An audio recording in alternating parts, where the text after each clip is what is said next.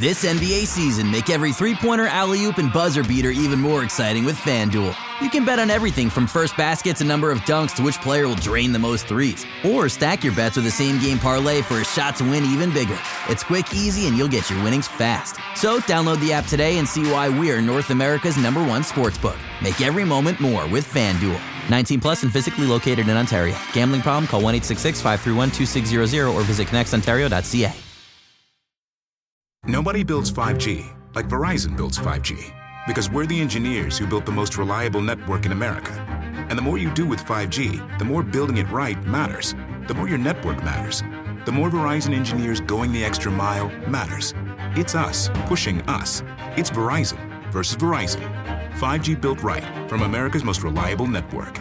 Most reliable based on rankings from RootMetrics second half 2020 U.S. report of three mobile networks. Results may vary. Award is not an endorsement. The in-dash OLED display in the Cadillac Escalade has 38 total diagonal inches of color display. So why do we give it a curve too? I guess you could say we like to bend the rules. The 2021 Cadillac Escalade never stop arriving. I'm Brian Goldfinger of Goldfinger Injury Lawyers. Is your insurance company forcing you to go back to work when your doctors say you can't? If this sounds familiar, look no further than my law firm. Visit goldfingerlaw.com and get us working for you. Hello and welcome to the Raptors Reaction Podcast. I'm your host, William Lou. Uh, apologies for this podcast coming out a couple hours late. Um, yeah, I mean, sometimes, you know, people got lives. Rarely do I have things in my life, but, you know, sometimes, people, you know, a man's got to do what a man's got to do. Um, the Raptors took down the Miami Heat by a score of 115 to 112. I was at the game. It was, um, it was a pretty fun game, I thought.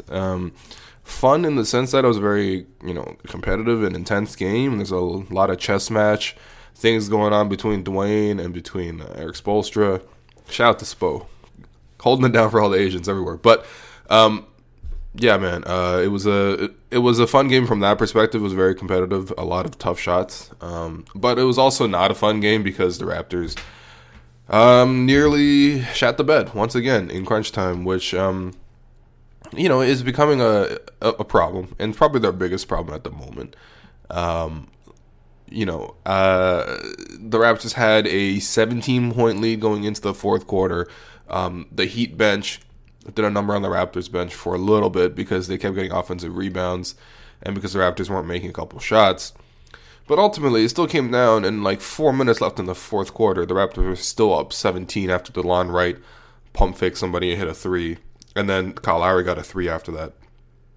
And so, you know, should be a win. I mean, 17 points is uh, in four minutes is a lot to blow. But um, the Raptors, you know, proceeded to give up a couple of threes, and then it was down to like a 10 point game. And then a couple minutes went by. I mean, they were still up like 10 with like two minutes left. And uh, yeah, you know, it became very tight. It became very close. It became a one possession game. Um, the Raptors had to get a couple of clutch stops, and the reason they had to get a couple of clutch stops is because their offense stopped working. Um, you know, if you the Heat outscore the Raptors thirty-one to seventeen in the fourth quarter, um, a lot of that is because the Raptors just, you know, I don't even know what else to say. Really, they just kind of climb up during crunch time. Uh, the pace and the aggression in which the Raptors played with early in the game, like completely evaporates. It comes down to slow possessions. They start walking the ball up for some reason. Um, they don't involve the big nearly as much as they normally do.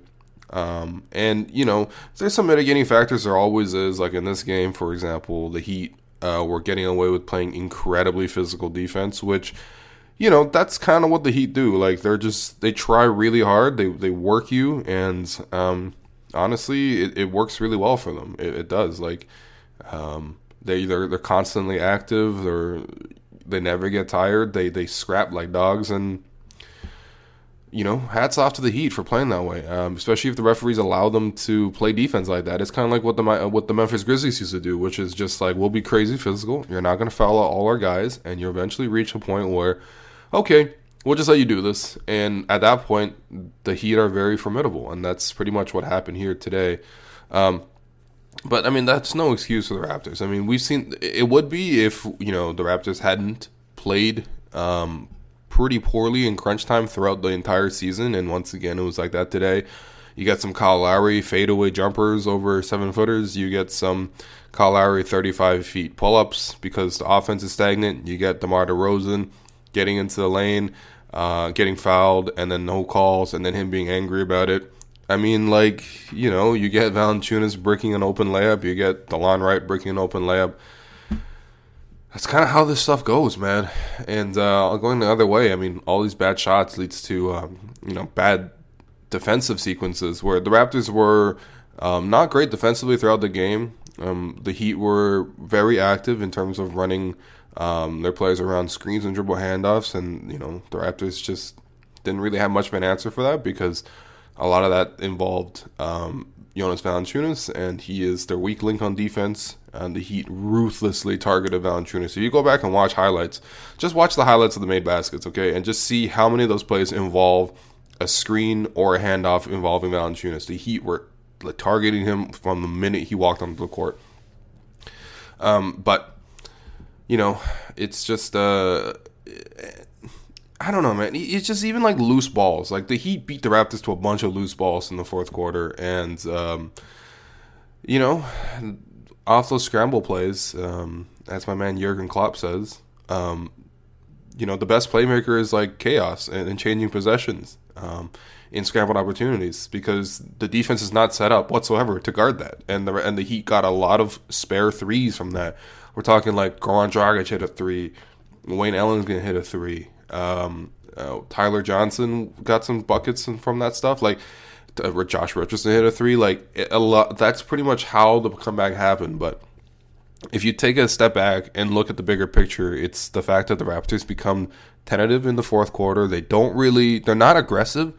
Um, with the lead, which is normal. Like a lot of teams are not aggressive with the lead, um, but it's just at some point you have to kick in and say, okay, here we're gonna run, we're gonna go back to um, like something's just got to spark in your mind that like we gotta come together, we gotta play the way we normally play, we gotta be aggressive, we gotta play without fear, um, and the Raptors just generally don't do that. It, it's it's it's annoying, and you know I liked. Um, it, honestly, it, it kind of made this win feel like a loss. I mean, like I'm talking about it as if we lost. The Raptors won the game. We're now 40 and 16 which is wild. Um, there's that Phil Jackson thing where he was always talking about elite teams winning 40 games before losing 20 games, and the Raptors are there. There are 40 games, uh, 40 wins. They have 16 losses. They're on pace for a 60 win season, and they're top in the East. It's it's all good right now. It, it's all good right now. But and they won six straight. But honestly, like you got to be stay focused on the bigger picture, and the Raptors are playing towards something uh, uh, bigger than regular season success. I mean, they're going to have a lot of regular season success, um, you know, provided that they stay healthy. Knock on wood. But um, you know, like just these are problems. Are, these are problems, and this is something that the Raptors every time they go out in the court, they have something to play for. When you have problems like that, you can try to go fix them, and you should be aiming to fix them. And I love the way Dwane Casey responded um, in the post game, he was very pissed off. He took one question and he wanted to come off the podium, which is not usual for Dwane Casey. He's, uh, you know, we all know Dwane like a, a you know, a utmost gentleman, whatever. Um, always very courteous, but you could tell, man, he wanted to get back to the locker room. He wanted to talk to his players some more because, like, the way they closed this game, especially given all the emphasis the Raptors have put on how to close games, um, is just really disappointing. It, it just is. And, uh, you know, Dwane talked about that. He didn't really give this, his team a pass. You know, like he didn't give his stars a pass. He, you know, as the leaders of this team, and often the reason why the Raptors slow down and, and play the type of offense that they do. Dwane, you know, let them let them have it. You know, he was talking about how it, they were comfortable, too comfortable on offense, and they were piss poor on defense. And I like that Dwane didn't let his players off the hook. Um, you know, because you know what you know what we all know what Dwane would have said in years past. It would have been like, you know, uh, you know, Kyle Lowry, you know, he makes that she that's his go-to shot. Like he makes, you know, we trust him. He makes it 99 times out of 100. And we're like, no, he doesn't. No, he doesn't. He shouldn't be running to the baseline and taking a pull-up jumper over Bam Adebayo. You, he just wouldn't do that at any other point in the game. He just wouldn't, right? Like it's just the Raptors wouldn't be walking the ball up and, and like running dribble weaves that that lead nowhere, that, that shift nothing within the defense. No switches are happening, nothing. It's not like that. And and you know with DeMar, like it's just like DeMar doesn't get at tunnel vision like that in the rest of the game. He just doesn't. I, I mean, I know he was coming off a crazy, crazy third quarter where he had 19 points. So you know he's feeling himself, but a lot of the times when he got doubled up top, you know, he wasn't giving the ball up to JV as he normally would earlier in the game. He wasn't finding the weak side shooter. He wasn't, you know, um, I, don't know, splitting the double team and stuff. He doesn't really split the double team. He just has done a good job of passing. But late in the games, you know, we all know DeRozan doesn't pass. So um, I like that Dwane went into his team for that. That's uh, that shows a focus towards something bigger and. Um, you know, it shows that the Raptors aren't satisfied. I mean, like shit, they won six in a row. They're at 40 wins. It's it's all good, um, but man, like it, it almost this almost felt like a loss. It really does. But uh, no, it was a win. It's a win. It's fine. Whatever. Like the, I think the bottom line is if the Raptors hit threes, it's over. Like Raptors today, 13 to 35 from three. It's not even that impressive. The Heat also hit 12 threes, which is more impressive for me because the Heat are not a good shooting team. Um, but the bottom line is the Raptors, if they hit threes, like basically if they qualify for that Popeyes like giveaway, it's over for the other team. It just is. Like that's that's where the Raptors are with their defense and everything else. Like it just comes down to that last thing of can you hit threes? And you know when you get threes in the fourth quarter from Delon Wright, um, from Kyle Lowry, um, from VanVleet, like you know when OG hits two threes early in the game, um, you know like that's kind of enough. It just is. Like that's the, the offense is too good for that stuff. So. Um, a lot, a lots to work with, but still, there's some positives in this win. Uh, in terms of your three stars, first star, I'm giving that to. Kyle Lowry was um, really good at the start of the game. wasn't as good in the end of the game. I thought he took some gambles and stuff. I don't like that Lowry doesn't play completely out of control and he gambles more in the fourth quarter. Like he had a bad fall on um, Tyler Johnson driving to the basket after DeMar missed a layup. Kyle just fouled him for no reason, which you know it just just doesn't make any sense. Like the Heat necessarily weren't really getting good looks. Most of the offense coming off scramble, so I don't really see the need to reach in around after getting blown by. Like I, I, don't really see that. But overall, a very good game from Kyle Lowry. Twenty two points, four rebounds, uh, eight assists, two steals, four uh, four of eight shooting from deep, eight of seventeen shooting overall.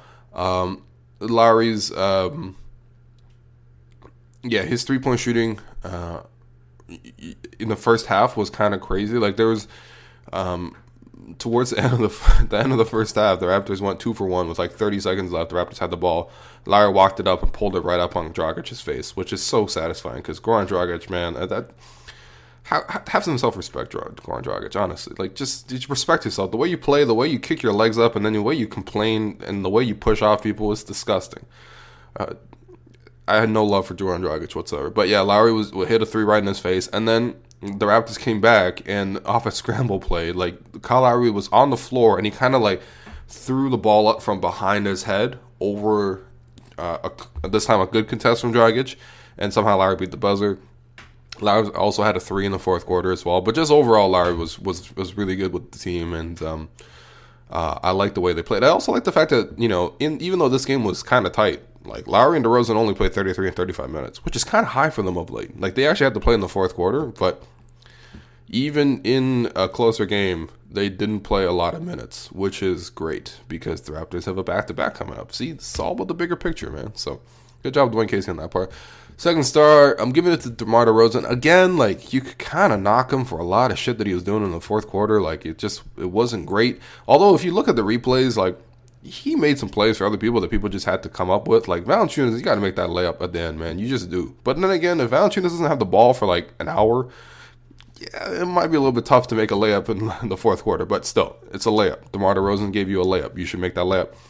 Um, and I thought DeMar took some bad shots early in the game, but that third quarter stretch was pretty much what won the Raptors this game. He had 19 points. He was hitting jumpers. I thought he hit multiple threes, but I think he had some like foot on the line DeRozan threes that are twos.